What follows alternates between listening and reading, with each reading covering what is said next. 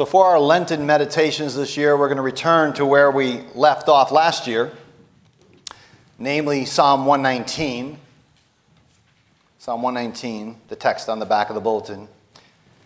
Psalm 119, we've done it a couple years now, is a fitting place to spend Lent because it's a convicting and a challenging, but also a comforting vision of what it looks like to have a passionate, sustained engagement with God and His Word. It is, as we've seen in the past, a reminder, an appointed reminder, that there is no real mature engagement with the living God apart from a serious listening engagement with His Word. So, the, the, the temperature, if you will, of this relationship between the psalmist and God and God's word, the intensity of that triangle is felt in every stanza of the poem. And so tonight, we start with what's known as the mem. Mem's the Hebrew letter, the mem stanza. Uh, that is the stanza that starts with the equivalent, the Hebrew equivalent of our letter M. You might remember this, this poem, Psalm 119, is what's called an acrostic poem. So there's 22 stanzas, one stanza for each of the letters of the Hebrew alphabet. And they go in order, sort of like from A to Z, only there's only 22 letters. All the stanzas have eight lines. And all the lines of any given stanza all start with that letter of the alphabet. So the first stanza has eight lines, they all start with A, a word that starts with A. The second eight lines, they all have a, start with the Hebrew equivalent of B, etc. It's really used as a memorization device in the original language. It constrains the poet quite a bit. Imagine trying to write a poem where, okay, I've got to use, I need eight, eight A words, and then I need eight B words and eight C words. But it helps to memorize it. If you were listening to it in Hebrew, it would sound very, you'd get that crack rep- repetition at the beginning of each line. So we're on the M stanza. It's a unique stanza in that there is not only no trauma here, there's no visible enemies here, um, but it's a prayer or a confession before God where nothing is asked for. The psalmist does not ask God for anything in this stanza, and that's the first such stanza in the poem. Doesn't ask for anything. So I'm going to make three points. They're the title uh, love, learning, and loyalty. Three things I want us to see in this stanza. So, first, love. The psalmist starts off with a word of longing. Oh. It's a full orbed groan of the heart. It, it, it evokes these interior depths. Oh. And it shouldn't be, we shouldn't glide across it too quickly. Oh, how.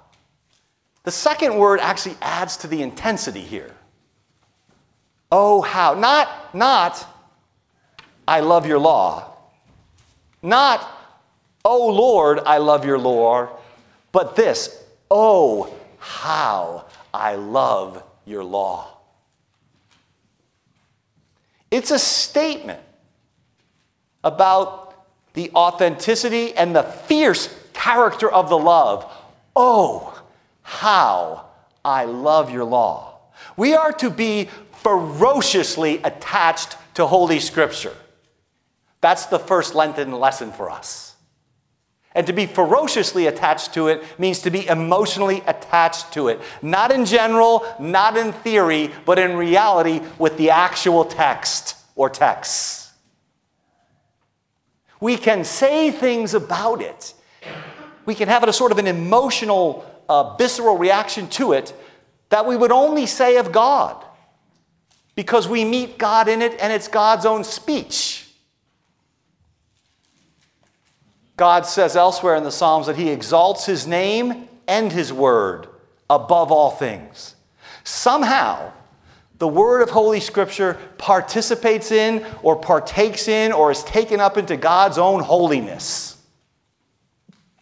So the psalmist can say something like this, which if you said about some other thing, you would be an idolater. He can say, I lift up my hands to your commandments. Or here he can say, Oh, how I love your law. And so Lent is a good time, right? a pointed reminder for us to be renewed right at this point. There's really no renewal, beloved, without re engagement. Right? There's no renewal without re engagement, and there's no renewal without a receptive, repentant reading of Scripture. There's no shortcuts here. There's no renewal without trying to be a person who seeks to naturally repeat, Oh, how I love your law. And there's another uh, um, how in the text in verse 103. How sweet. How sweet are your words to my taste. Lent's an opportunity to restore your spiritual taste buds because they get cloudy, right? They get jaded, they lack nuance. Do you ever meet a person that has really sophisticated, refined taste? A wine connoisseur or some sort of food foodie?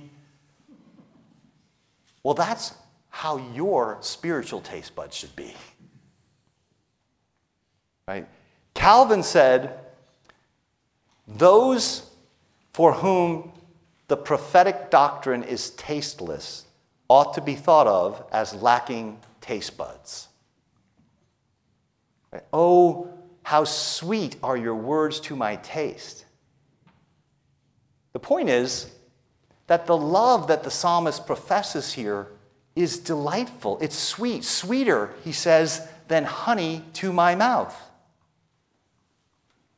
Now, Ed's back there, he's our resident honey expert. And Ed has often said to me, You know, Kevin, the Bible mentions honey a lot. And he's told me 30 times, in fact, the Bible mentions honey a lot. To which I usually say, I know, Ed. because, of course, it does. It mentions honey a lot. Psalm 19 echoes what's here in Psalm 119, right? You remember uh, God's commands, David says in Psalm 119, are more precious than gold, even much pure gold. They are sweeter than honey, sweeter than the honey from the honeycomb. Even sweeter than Ed's honey, which is quite delicious honey. Right? But there's a sweetness here. Right? And if the Word of God can be like that to us, right? Then our spiritual taste buds are waking up. We are beginning to walk in the way of this text. If you're a tea drinker, like I am, and you put Ed's honey in your tea, it's really good. And that's how you want the Word of God to taste spiritually. So, this is a very deep sweetness, uh, a sweet love, because by the Word, right, the second person of the, the Trinity, in the Spirit, the third person, we encounter the Father.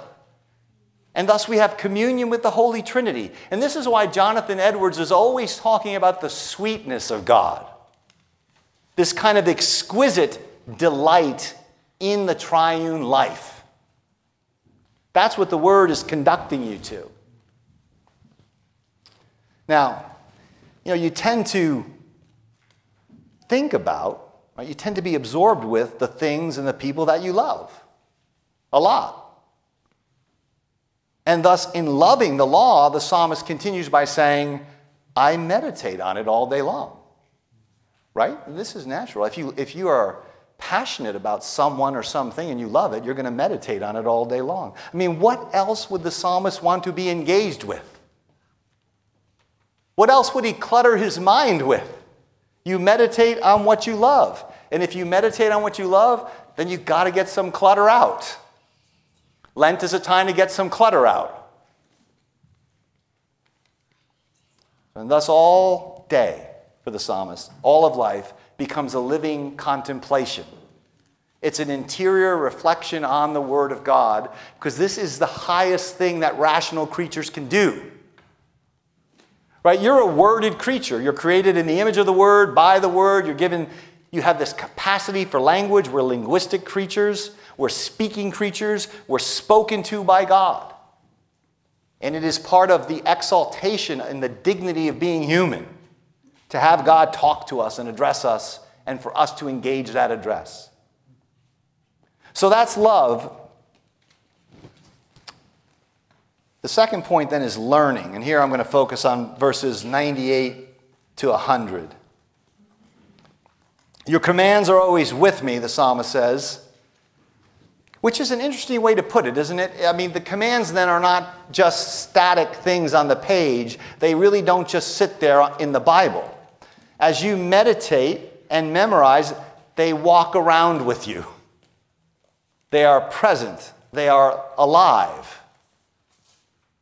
Are the commands of God with us when we go around? I mean, we think this way. The commands of God are with me. And they can only travel around with you, right, if they're in you, if they're in your intellect, your memory, your imagination, your affections, if they populate your invisible interior life. The commands of God. They walk around with you. And then the psalmist, he makes three really short comparisons that flow from his relationship to God's commands. The first one is this they make me wiser than my enemies. They, they give him, the second one is they give him more insight than his teachers. And the third one is they give him more understanding than the elders. These are remarkable claims. Enemies may be clever, you know, they might have greater resources or greater power means. But if you, and this is especially for those who are younger, because I'm going to make this point in a minute, but the psalmist is a younger, a, a relatively young person here. I'm, I'm convinced for lots of reasons, but um, one of them is this passage where he's comparing himself to his teachers and his elders. So he's not, he's not in the role of teacher or elder. Um, but in any case, if you start with, and you cling to God's word, you can be wiser than enemies. Right? Because the fear of the Lord is the beginning of wisdom. Teachers, even. Teachers may be learned, they may be skilled in their field. Right? But true insight into God and into the world and into the permanent things, the things that matter, that comes from the Word of God. There's no disrespect meant here. He's not being snide. He's just simply stating that I have enemies that have resources I don't have, and I have teachers, right? But I have more insight than my teachers because I'm, I'm cleaving, I love the commands this way. Elders may be aged, they may have long life experience, but that doesn't guarantee wisdom. Right? The whole world is full of unwise older people. So a younger person who has meditated on God's law will exceed an elder who has not in understanding and in insight. And it sounds, like I said, that the psalmist is relatively young because of these comparisons he's making. Of course, all of this is by God's mercy. It's not that he's saying I'm natively smarter than anybody, it's by grace. In this context, where there's learning, right, there's a living teacher. Notice the text says this in verse 102 For you yourself, it's emphatic, you yourself you yourself have taught me. God Himself draws His children into this state of learning and this state of delight. And this seems to be an instance of what we read in the gospel where Jesus says, I praise you, Father, Lord of heaven and earth, that you've hidden these things from the wise and the learned. We might paraphrase, You've hidden these things from my enemies and my teachers and my elders. And you've revealed them to little children. Yes, Father, for this is what you were pleased to do.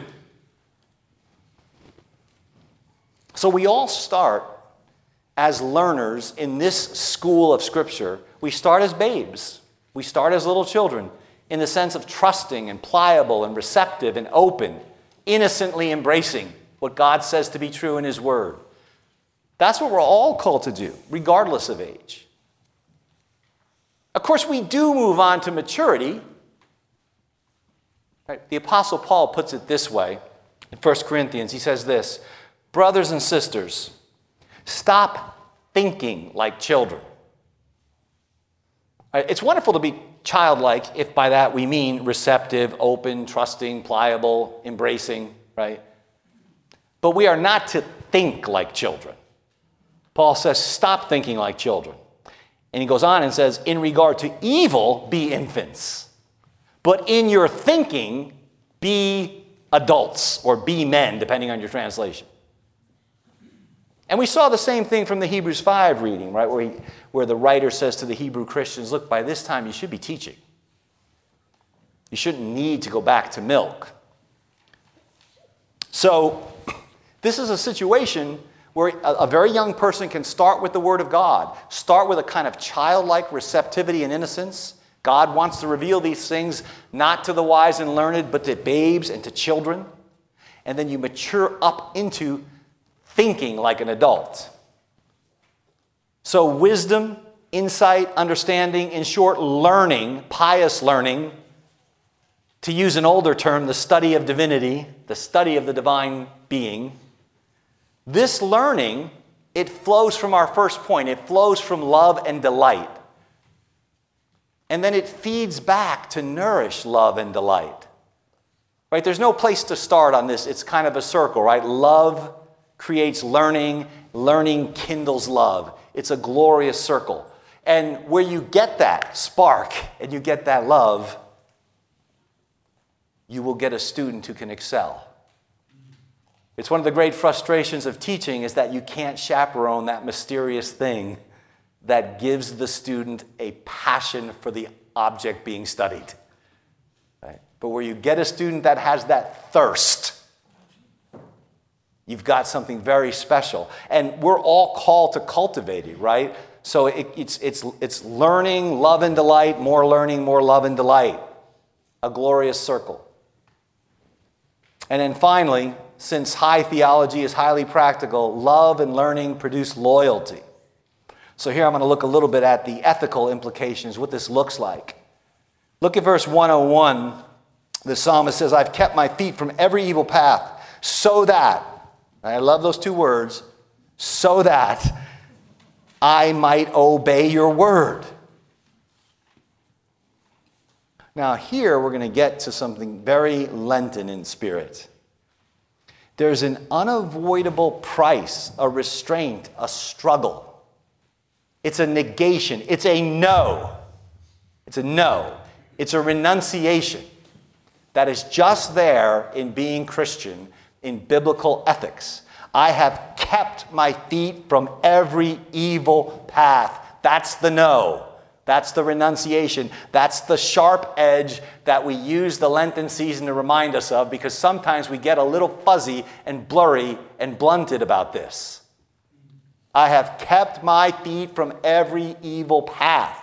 That's the no. So that, he says, and here's the yes, the affirmation, so that I might obey your word. I have not departed from your laws. The no enables the yes.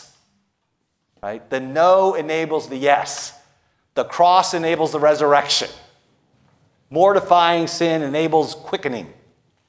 We put aside or we put off the old man so we can put on the new man. And the two acts always belong together, they can never be separated.